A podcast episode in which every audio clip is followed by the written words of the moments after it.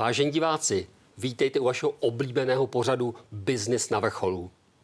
Dneska bychom vám rádi představili manažera, který zastupuje zde velkou nadnárodní společnost Kvizda, která sídlí v Rakousku a která protáčí pěkných pár miliard euro. A její české zastoupení Bisher Hoffman řídí její ředitel 10 let, už pan Pavel uh, Mráček. Pane Mráčku, vítejte ve studiu. Děkuji za pozvání. Vy dodáváte na český text stavební materiály. Řeknete našim divákům, jaké materiály vlastně do Česka přivážíte. Tak jsou to převážně hydroizolační materiály na bázi asfaltu a TPO folí. Zabýváme se také prodejem PVC folí, v podstatě všechno, co má zabránit vstupu vody do budov, hal, sklepů.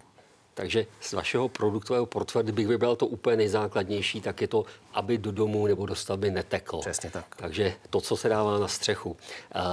Já jsem přečetl se v těch údajích o vaší společnosti, že vyrobí ročně kolem 20 milionů metrů čtverečních těch, eh, těchto folí nebo krycích, eh, krycích eh, povrchů. Je to úplně neuvěřitelné číslo. Kolik z toho asi připadne na Českou republiku? Na Českou republiku jsou to zhruba ty 2 miliony metrů. A je to, je to strašná. Já vždycky, když uzavřeme rok, tak si říkám, kam to jakoby všechno, všechno šlo. Ale ono je to dvoj, trojvrstevné systémy. E, potřebujete odizolovat základovou desku proti radonu, proti vlhkosti. Dneska se podsklepuje, budují se garáže, takže jako toho, té oblasti těch použití je jako neskutečný množství než se dostaneme k těm jednotlivým produktům, teda, tak možná o té společnosti celkově. Ta společnost, kterou vy v Česku řídíte, tam má kolem 300 milionů obratů, což no. je úctyhodné číslo, to diváci také společně se mnou kývají hlavou. A, uh, ale vy to děláte v poměrně malém počtu zaměstnanců. Kolik vás na těch 300 milionů obratů je? Je nás tady celkem 12 zaměstnanců, z toho je jeden skladník, čtyři pracovníci v kanceláři v centrále v Brně a zbytek jsou obchodní zástupci a já tak to už trošku napovídá o tom, že pokud máte tak, tak to vlastně malý omezený počet, počet zaměstnanců a tak velký obrat 300 milionů, že ta činnost je spíše velkou obchodní činnost. Eh, jak vlastně vypadá to portfolio vašich zákazníků? Chodí běžný občan k vám do firmy, koupí si jednu, dvě role, nebo, nebo tím zákazníkem jsou spíš nějaké eh, distributorské uh-huh. společnosti nebo stavební firmy?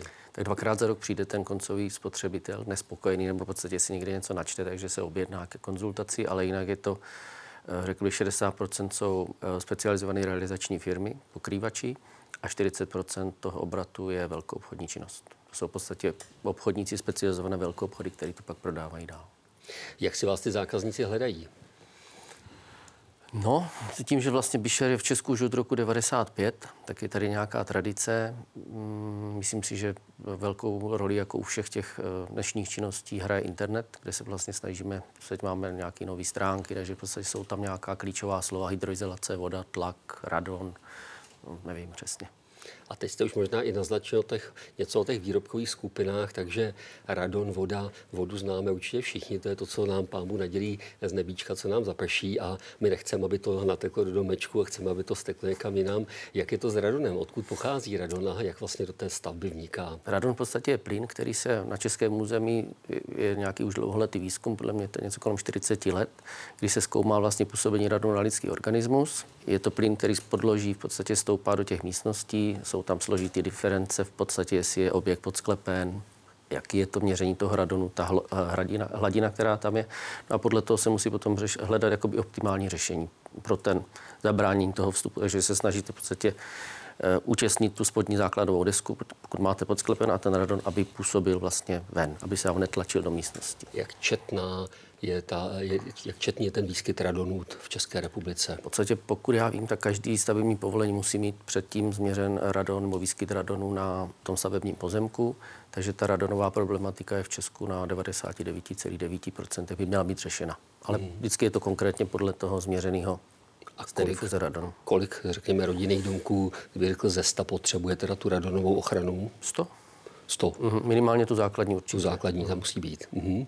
Eh, jak jste na tom z hlediska té vody? Takže eh, voda může samozřejmě téct, jak jsem říkal, z nebíčka a, a to je asi to, co nás všechny trápí, když člověku někde zatéká, tak říká pro boha zase už ta, ta střecha, kde, kde ta dírka je, ale ta voda může vznikat i, i ze spoda, protože, a to je možná ještě nebezpečnější a hůře obsloužitelná, pokud teda ta, ta hladina spodní vody je příliš, příliš vysoká, tak, tak zkuste popsat obě ty situace, to zná, jak zabránit vstupu té vody ze, ze spoda a jak zabránit tomu, eh, tomu aby ta dešťová voda pronikla do, do budovy.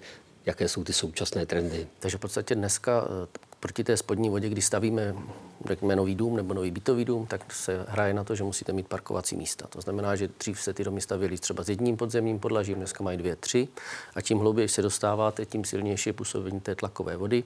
Je tomu musíte přizpůsobit kvalitu a složení té hydroizolace. Začnete dvouma pásama, třema, čtyřma, se přeháním, ale nějak takhle by to mělo být, aby ta síla, která působí kolmo na tu masu toho základu nešla někde dolů. Pak jsou samozřejmě nějaký doplňkový materiál, jako bentonitový rohože, folie, dvojité dual, dual dekové systém, dek, který jdu, no, je to jako hromada. Teď se dostanete v podstatě na úroveň povrchu. Tam už zase je to dešťová voda, která buď stéká, takže nesmí zase vám natýcat tu hydroizolaci, kterou máte pod zemí, takže propojení do nějaké bezpečné výšky nad povrch. Pak to je krytý nějakou fasádou a dostanete se na atiku. To je vlastně první část střechy, kde na vás padá jakoby dešťová voda, sníh, mráz, takže tam už to izolujete. My nejraději asfaltovými pásy, a nebo, nebo PVC nebo TPO foliemi. To je... Dřív jsme mývali ty domečky takové hezké s těmi sedlovými střechami, takže no. zapršelo, voda odtekla, jenom málo těch kapiček vniklo dovnitř. Dneska se dělají ty velké haly, výrobní haly, skladové haly a vlastně i, i ta občanská rodinná výstavba hmm. prostě se dneska udělala s moderními plochými, s plochou střechou, takže tam ten nárok na tu hydroizolaci je asi podstatně větší. Že? Hmm. Principus produkce jsou ty pásy vodotěsné. 99, zase celý 9% vznikne tím, že je to buď špatně konstrukčně navrženo, nebo špatně provedeno. A jak se ty pásy mají k sobě teda správně slepit, pokud na nás kouká i nějaký eh, divák, který by si chtěl případně v, týleto, v tomto oboru maličko zlepšit tu znalost, tak, tak jak dosáhnout to, aby ty jednotlivé pásy se k sobě ne, eh, navždy spojily a nepustí tam ani žádnou kapičku, ani žádnou, eh, žádnou kapiláru? Byla spíš otázka pro naše techniky, ale v podstatě princip je 8 cm vodotěsný spoj podélně, 10 až 12 cm příčně každý spoj. Takže nahřát, nahřívá se to klasicky ještě hořákem. Lepí se to lepidle nebo se to eh, lepí? Hořákem se, se to, nahřeje. jsou samozřejmě i věci, kdy se to lije do horkého asfaltu, zase hmm. podle té možnosti toho použití, ale nejčastější použití je použitím propanových hořáků. Pokud si představíme tu černou asfaltovou střechu s těmi asfaltovými pásy a teď máme léto a, a sluníčko a podobně, tak ten materiál určitě degraduje pod tím UV, UV zářením. Jak dlouho může vlastně očekávat zákazník, že mu vydrží ta, eh, ta střecha, která pokrytá vašima, vašima asfaltovými pásama? Tam v podstatě ty technologie taky šly jako hodně dopředu. V podstatě, když se tady začalo, mluvím o revoluci, předtím si to moc nepamatuju, se sem začali dovážet pásy první, které byly krytý e, nějakým posypem. Byla na tom drcená břidlice, nebo hm, nějaký stříbřenky nebo něco, ten píseček na to. A ten právě zabraňuje tomu, aby to UV záření vstoupilo do toho pásu a způsobilo degradaci nějakých těch vazeb, které tam jsou. Dneska už to nejsou obyčejné asfaltové pásy, jsou to pásy modifikované SBBS nebo APP, přídavkem. A tam je právě podle toho, jakou vlastnost toho pásu potřebujete dosáhnout. Životnost, pokud je to dobře provedený, v našich podmínkách minimálně 20, ale spíš třeba 40 let. Takže takže je to zatím možná ještě méně, než dosahuje ta pálená cihla, ale, ale zase z hlediska asi pořizovacích nákladů, jak jste na tom ve srovnání, pokud se někdo pořídí klasickou střechu s pálenou uh, taškou a, nebo s nějakou krytinou, řekněme, pozinkovaný plech, anebo, nebo teda vaše, uh-huh. vaše produkty, jak je na tom z hlediska té, eh, té, toho cenového srovnání ten zákazník? Jste levnější? To si myslím, že co se týká Plechové krytiny levnější určitě nejsme, ale ta plechová krytina taky není spasitelná, potřebuje podle úhlu mm, té střechy samozřejmě zase nějaký podpůrný konstrukce a tam přichází zase do použití asfaltové pásy, které se používají buď na bednění nebo na tu tepelnou izolaci jako pojistné pásy. Co se týká palené tašky, zase to záleží na sklonu, jestli máte do toho metru čtverečního 16, 30, 50, čím jakoby ta střecha je ploší, tím víc těch tašek potřebuje, takže už se blížíme plus minus k té ceně toho asfaltového Takže ta cena je v podstatě srovnatelná. Je to hodně srovnatelný, ale co získáte navíc je samozřejmě ten, ten prostor. Pokud máte rovnou střechu, tak vám ty dva trouhelníky na bocích v podstatě přijdou hmm. dovnitř a můžete to využít k životu. Takže to zlevnění je spíše v tom, že nemusíte teda vlastně eh, dělat tu při té sedlové střeše, prostě máte tu půdičku, kterou vlastně pak nějak lidsky nevyužijete, zatímco pokud máte rovnou střechu, dá se ten obyvatelný prostor skutečně využít vlastně od zdi ke zdi. Uh-huh. Takže to je asi ten největší benefit, že vlastně nestavíte zbytečně další prostory. Tak ono je to vlastně u těch obytných souborů, je to vždycky situováno tím, že byste chtěli jít na terasu nebo na balkon, takže potřebujete tu průchodnou výšku zrovna v těch místech, kde byste měl tu šikmou střechu, takže tím to je. Si pamatuju tady jednoho českého výrobce, který tam spolupracoval tady s jednou firmou, tuším to byl Lassesberger, uh-huh. který vlastně vytvářeli takovou bílou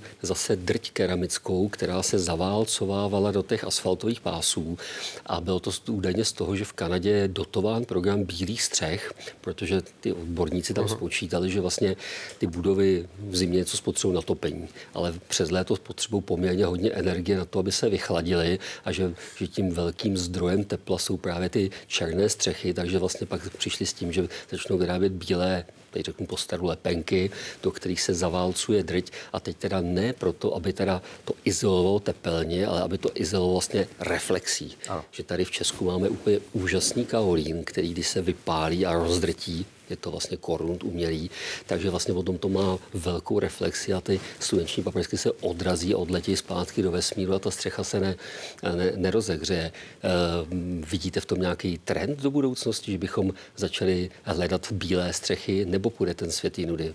V podstatě ta technologie těch bílých posypů existuje určitě už více než 20 let. Tam spíš se jakoby experimentuje na tom, že se to, ty bílé granulky se po nějakým způsobem z horní strany teď nevím, jak řeknu, pokoví, no nevím, oxidy hmm. titanu, které potom reagují, co se týká vlastně, jedna věc je ta, ten odrazivost toho slunečního záření a druhá věc je v podstatě, že pokud zaprší, tak se mění oxidy dusíku, které jsou ty, které vlastně tu, tu té přírodě tady škodí nejvíc.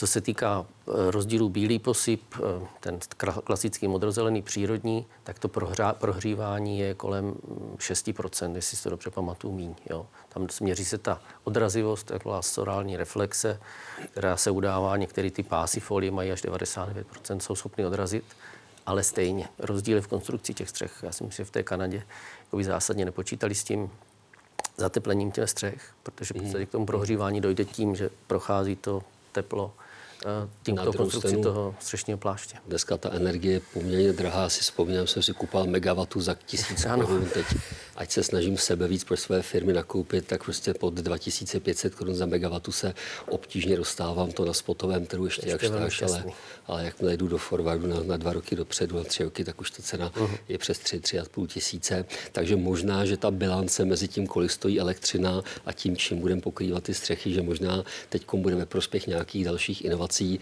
Naproti tomu dnes je velké, velké potěše se, se nebo oblibě se těšící ten, ten proces těch fotovoltaik a ty sami o sobě vytváří stín, který tu střechu asi chrání. Je to tak? Ano, i v tomto směru jsou výzkumy, kdy v podstatě ty fotovoltaické panely jistým způsobem v podstatě odstíní eh, působení toho tepla přímo na ten střešní plášť. Navíc pod ním může profukovat vítr, že něco, něco tam je. Ale... A zvětší to životnost střechy třeba až na dvojnásobek? To je otázka. Jistým způsobem v podstatě ty panely něco váží, takže je tam nějaké zatížení. Druhá věc je, že na to působí vítr, takže obráceně je tam nějaký sání, teď to z toho vznikne nějaké dynamické zatížení. Je to tam nejdelší, podle mě ty fotovoltaické elektrárny u nás jsou něco kolem 15 let. Na šikmých střechách bych si to doufal říct, že to tu životnost prodlouží. U těch plochých střech eh, to není podle mě tak jednoznačný co trend oteplování. Prostě má to, má to také, že mám pocit, že tomu asfaltu se daří lépe v chladnu a teď, jak se nám planeta otepluje a léta jsou už, že lámou rek, rekordy, že už v červnu máme teplotu 25, 20, někdy více stupňů, tak to je asi zase to, co asi eh, nepůsobí ve prospěch životnosti té střechy, to, eh, ta, ta, ta zvyšující se teplota. Samozřejmě ty technologie se jako tomu přizpůsobují, takže dřív jsme měli pásy, které v podstatě snesly na té střeše, co se týká těch oxidovaných pásů, třeba 70 stupňů, byl max a už ten pás začal jakoby stýkat. Dnešní pásy, které jsou modifikované třeba na minus 36 plus 120, tak v podstatě mají výrazně vyšší vyšší odolnost vůči tady tomu nárůstu těch teplot. Jo. V jižních krajích, jako je Itálie nebo Řecko, v podstatě od starověku se vždycky izolovalo asfaltem, takže tam jsou zase pásy modifikované ataktickými polypropyleny, kdy ta teplota je, protože oni nemají takovou zimu, takže to je třeba od minus 5 plus 140 stupňů, třeba tam nedosáhnou, takže v podstatě ta odolnost bych řekl, že se jako přizpůsobila těm eh, měnícím se klimatickým podmínkám. Máte svých deset největších zákazníků, kteří od vás odkoupí téměř 50 vašich, vašich dovozů. A co ten zákazník pak s tím dělá? On musí mít nasjednané další řemeslníky, kteří to dokáží tu krytinu eh, správně pokrýt. Chodí k vám ty firmy na zkušenou, na rady? Máte nějaký program, kdy, kdy učíte, jak s tou krytinou dále pracovat nebo s tou izolací dále pracovat? Jo, jo, Pořádáme jednou za dva roky v podstatě školení realizačních firm, který se sestává z nějaké hodiny a půl až dvou te- jakoby technologické, teoretické části. A druhá věc je opravdu praktická, kde se snažíme prezentovat ty novinky, které jakoby ten trh je velmi konzervativní, takže ty novinky tam pronikají pomalu, ale snažíme se ti vysvětlit, že hezký je zlatý kohoutek, ale když vám teče sprcha, v podstatě, když nechcete, tak eh, ty peníze je potřeba investovat někde jinde. A plocha té střechy na ubytnou plochu domu je třetinová, takže ta cena není tak strašná. Jsou tam pásy, které umožňují detekci netěsností. V podstatě bavíme se o rozdílu 80 korun na metru čtvereční hmm. proti té standardní střeše, což si myslím, že v rámci té životnosti a té pohody, kterou pak člověk má, je nezaplatitelné. Brblají vaši zákazníci, že nemohou sehnat lidi? Ano, to je podle mě jeden z největších problémů a není to jenom jakoby v Čechách na nějakým kick-off meetingu. Teď řešíme právě tady to, takže v podstatě zaměstnanci z Ukrajiny už pracují v Německu, Chorvati, klasický národy, který se zabývali tou hydroizolací střech, jsou taky v Německu, takže Česko je taková průchozí stanice, ale je to čím dál horší.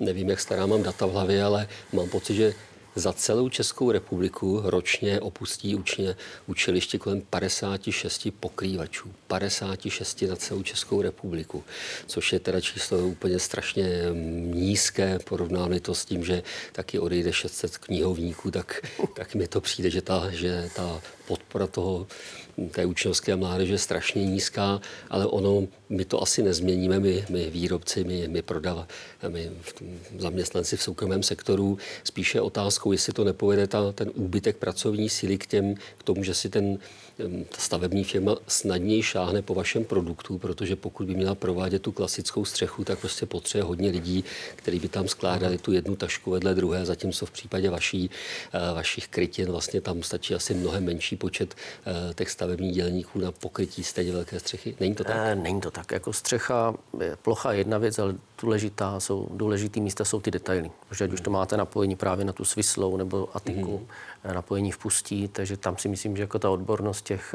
uh, finálních pokrývačů hraje rozhodující roli při té kvalitní aplikaci. Vy jste tady ředitel českého zastoupení firmy Bischer Hoffman a ta patří na ten nadnárodní holding Vizda, která, jsme říkali, obrací miliardy a miliardy euro. Uh, jsou tady, jak je těžké být ředitelem ve firmě, která, která patří do takového nadnárodního koncernu. Co všechno musíte umět, co všechno musíte reportovat, jaké to je vlastně být členem nějakého takhle obrovského uh, holdingu. V podstatě reportujeme nějaký package, co se týká finančních dat měsíčně, reportujeme obraty, naopak zase spolupůsobíme nebo snažíme se e, působit na ten výzkum a vývoj v oblasti asfaltových pásů. V Čechách jsme členy Svazu výrobců asfaltových pásů. Kolega pan Žer Nechvátal je členem České hydroizolační společnosti. V podstatě snažíme se spolupracovat na těch normách a dostávat ty, ty pásy a to povědomí těch realizačních firm na to, Jak moc se liší české normy od těch, řekněme, německých nebo rakouských? Jsou velmi podobný. Já bych řekl, že v Česku ještě navíc jsme o kousíček jako dopředu, protože eh, zapojíme do té věci hromadu jakoby technických věcí, eh, tepelně technické výpočty, sání větru, který se řeší tam taky, ale v podstatě řeší se tak jakoby okrajově nebo to daný v nějakých těch obecných předpisech, ale my to tady řešíme konkrétně pro každou stavbu a tím si myslím, že, eh, nebo hledisko požáru, jo, v té 3 to je v podstatě zaklínadlo, který, když řeknu v Rakousku, tak ti už se chytají za hlavu, co jste si zase v Čechách vymysleli. Ale hold požárník a ta problematika vůbec toho požáru a udržení zdraví osob je, je velmi důležitá a tam se na to tak jakoby nehraje. To znamená, že v tom Rakousku to má ta stavební firma snadnější. Mají to snadnější trošku, zatím ano. Dalo by se říct, že jsme papeštější než papež Přesně v tomto tak. smyslu? Ano. Protože tady samozřejmě občan a, a všichni narážíme na to, jak vysoká je cena bytů, rodiny, rodinných domků a podobně. A, a teď hledáme všichni ty důvody a, a příčiny, takže je to určitě část těch úřadů, které nám tu práci stěžují. Tady v Praze to trvá 10 let od koupy pozemku ke stavebnímu povolení. Když jsem točí elektory ve Švýcarsku, říkali, tady je to do roka. Ano. Jo, takže, a, takže my možná tou přehnanou legislativní opatrností vlastně ten stěžujeme ty podmínky podmínky natolik, že se to pak na konci na té konečné ceně produktu musí projevit tou vyšší cenou. Je to tak, ten úřad, který má nějakou místo přísnou příslušnost, má ten, to území přece zmapovaný, tak já nemusím tam posílat žádost o to, aby mi znova napsali to, co obecně se bíja, nebo si myslíme, že pozemek 100 metrů je jiný než ty pozemek vedle. Jako v tomhle si myslím, že ta legislativa u nás má jako co dohánět. Takže asi pro vás jako reprezentanta soukromého sektoru je to spíš o tom, neregulujeme zbytečně, prostě nech, se možná to, co je v západní Evropě obvyklé a nehledejme si nějaké vlastní, vlastní cestičky nebo cestičky, obezličky. No, je to, tak, v, tom je to, v tom je to tady jakoby extrémně složitý. Ještě k té vaší spolupráci teda s tou vaší zahraniční centrálou, eh, jak je to s cenovou politikou? Oni vám řeknou, za kolik máte prodávat, nebo tohle plně ve vaší gesci? Nebo... To je plně v naší jakoby, gesci, odvíjí se to strašně od, toho, od té situaci na trhu. Jo. Česko je relativně, řekl bych, profesionálně orientovaná země, co se týká mm, realizačních firm i těch, i těch prodejců. Nikdo tady nějaký nekalý praktiky jako nepraktikuje, nebo není to úplně vidět, ale je tady nějaký běžný, běžný etalon, kolik stojí, já nevím, 4 mm pás s posypem. Tak e, v tom ranku se všichni snažíme nějakým způsobem držet. Účtujete v českých korunách? Účtujeme v českých korunách. A teď vlastně od 1. ledna letošního roku díky vládnímu konzolidačnímu, my soukromníci říkáme konfiskačnímu balíčku, jsme, eh, nám bylo umožněno, abychom případně přešli na účtování v euře eh, nebo v měně euro. Uh-huh. Přejdete od příštího roku třeba na účtování v euru kvůli tomu, abyste snadněji převáděli ty výsledky v rámci toho vašeho západového evropského koncernu? Máme možnost v eurech už nyní, jakoby, protože vyvážíme ještě na Slovensko, vyvážíme něco i do Chorvatska, kde už to euro je, takže ta možnost fakturovat v euru je, ale zatím v rámci koncernu je to nastaveno tak, že zatím fakturujeme v Česku, v českých korunách. Uh-huh, A plánujete, nebo ještě nemáte tu, to rozhodnutí? E, nemám to rozhodnutí zatím. Nemáte. Samozřejmě by to bylo jednodušší, že Výrazně. E, proč si vás e, váš zaměstnavatel vybral? Vy jste tam, pane, pane ředitel, pane Menáčku, jste tam 10 let, teď už to konce jste letos táhne na 11. rok. Jak to, že si vás vybrali? V čem jste byl dobrý? To si vůbec nedovedu představit, to se musíte zeptat jich. tak těžko si zavolám do Vídně, ale tak eh, je to složité se stát ředitelem v zahraniční, mm, zahraniční firmě? Já myslím, že jako 50% je jazyk, 50% jsou znalosti a potom je tam nějaká podle mě jakoby osobní, osobní, nevím, jestli to je kouzlo, ale je to v podstatě ten první dojem. Takže jsme si s jednatelem vlastně rakouským, který byl u toho výběru, sedli po prvních asi 20 minutách rozhovoru. Já jsem věděl, že by to šlo. On podle všeho na tom byl jako podobně, takže tam jsme se dohodli velmi rychle. Kdybyste rozdělil ty svoje zkušenosti nebo spíše vlastnosti, které máte do, do takové té skupiny, tohle jsou ty manažerské, že mm-hmm. prostě umím dobře řídit, to, umím dělat dobře business, obchod, tohle jsou ty, eh, řekl bych, ten entrepreneuring, ta vnitřní podnikavost, to znamená, umím dobře řídit ten kolektiv a, a tak dále, tak jak byste se sám sebe jako rozdělil? Jste spíš, jste spíš dobrý manažer, ten navenek, který umí, umí jako dobře udělat ten obchod, nebo jste i dobrý manažer smět dovnitř do té firmy? Já myslím, že podle té manažerské poboč, poučky, bych měl říct, je to ve vyrovnaném sledu. Já si myslím, že se nám to jakoby tak sešlo eh, tím, že jsem vlastně se účastním všech vlastně výběrových řízení na svoje podřízený, tak si hledám lidi, kteří jsou mi podobní nebo kteří jsou mi něčím sympatický. Nemám rád úplný extrémy, takže hledám si nějaký takový ten, eh, ten střed a myslím si, že už jenom to jednání a přístup k lidem jako celku je důležitý. Takže když někdo přijde namachrovaný, namistrovaný, tak už má body u mě minus, bohužel. Jo. Kdyby vám půlka firmy onemocněla, což při těch 12 lidech není ještě problém, tak umíte si sednout počítači a ten obchod vyřešit? Jistě. To dělám denně, já mám taky zákazníky, taky když to tak nevypadá tak klobouček dolů, teda, protože spousta ředitelů vlastně už jenom řídí a vlastně už by nedokázal ten obchod dofinalizovat, prostě včetně, hmm. včetně jeho zasmluvení a podobně. Já mám 70 tisíc kilometrů na jedu ročně, sám si to odřídím, takže 70 tisíc je to strašný, takže a vážení u zákazníků já si myslím, že pokud někdo má pocit, že manažer se fláká a nic nedělá, tak zkuste si uřídit 70 tisíc kilometrů, to je opravdu veliká porce. To snad nevím, jestli to už je skoro na úrovni nějakého řidiče autobusu. Tady. No, myslím si, že nemají tolik, ty mají pravidelný přestávky. Eh, pane řiditel, ještě se vás zeptám. Vy jste sportovec. No, snažím se. A vy jste, vy jste dělal běh přes, běh přes překážky, atletiku. Přineslo to do vašeho života jakýsi, jakési toho pracovního života nějaké, nějaké prvky, třeba řekněme houževnatost nebo disciplínu, nebo čím byste to popsal? Jako má ten sport eh, dopady do toho vašeho biznesu? A často to diskutujeme s kolegou, který je přesný opak, jako nikdy nesportoval. On říká, já tě jako obdivuju, jak ty to, kde to bereš. Jo? Říkám, posledních pět let třeba hraju squash nebo tenis. Pak jsem měl desetiletou pauzu, v podstatě jsem nesportoval.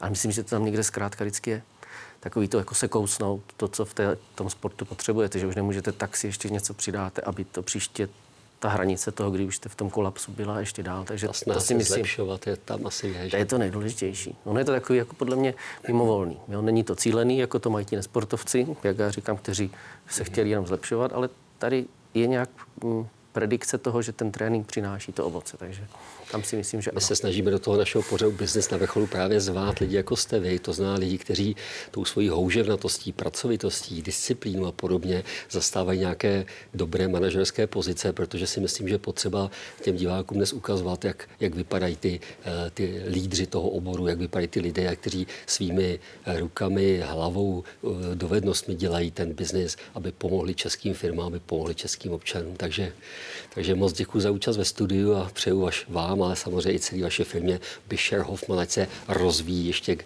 k lepším obratům a lepším výsledkům a děkuji za účast ve studiu. Moc děkuji za pozvání. A vám divákům bych popřál, ať máte krásný den a zase se vrátíte s námi k dalšímu dílu vašeho oblíbeného pořadu Business na vrcholu. Jsme tady pro vás. Úspěšný den.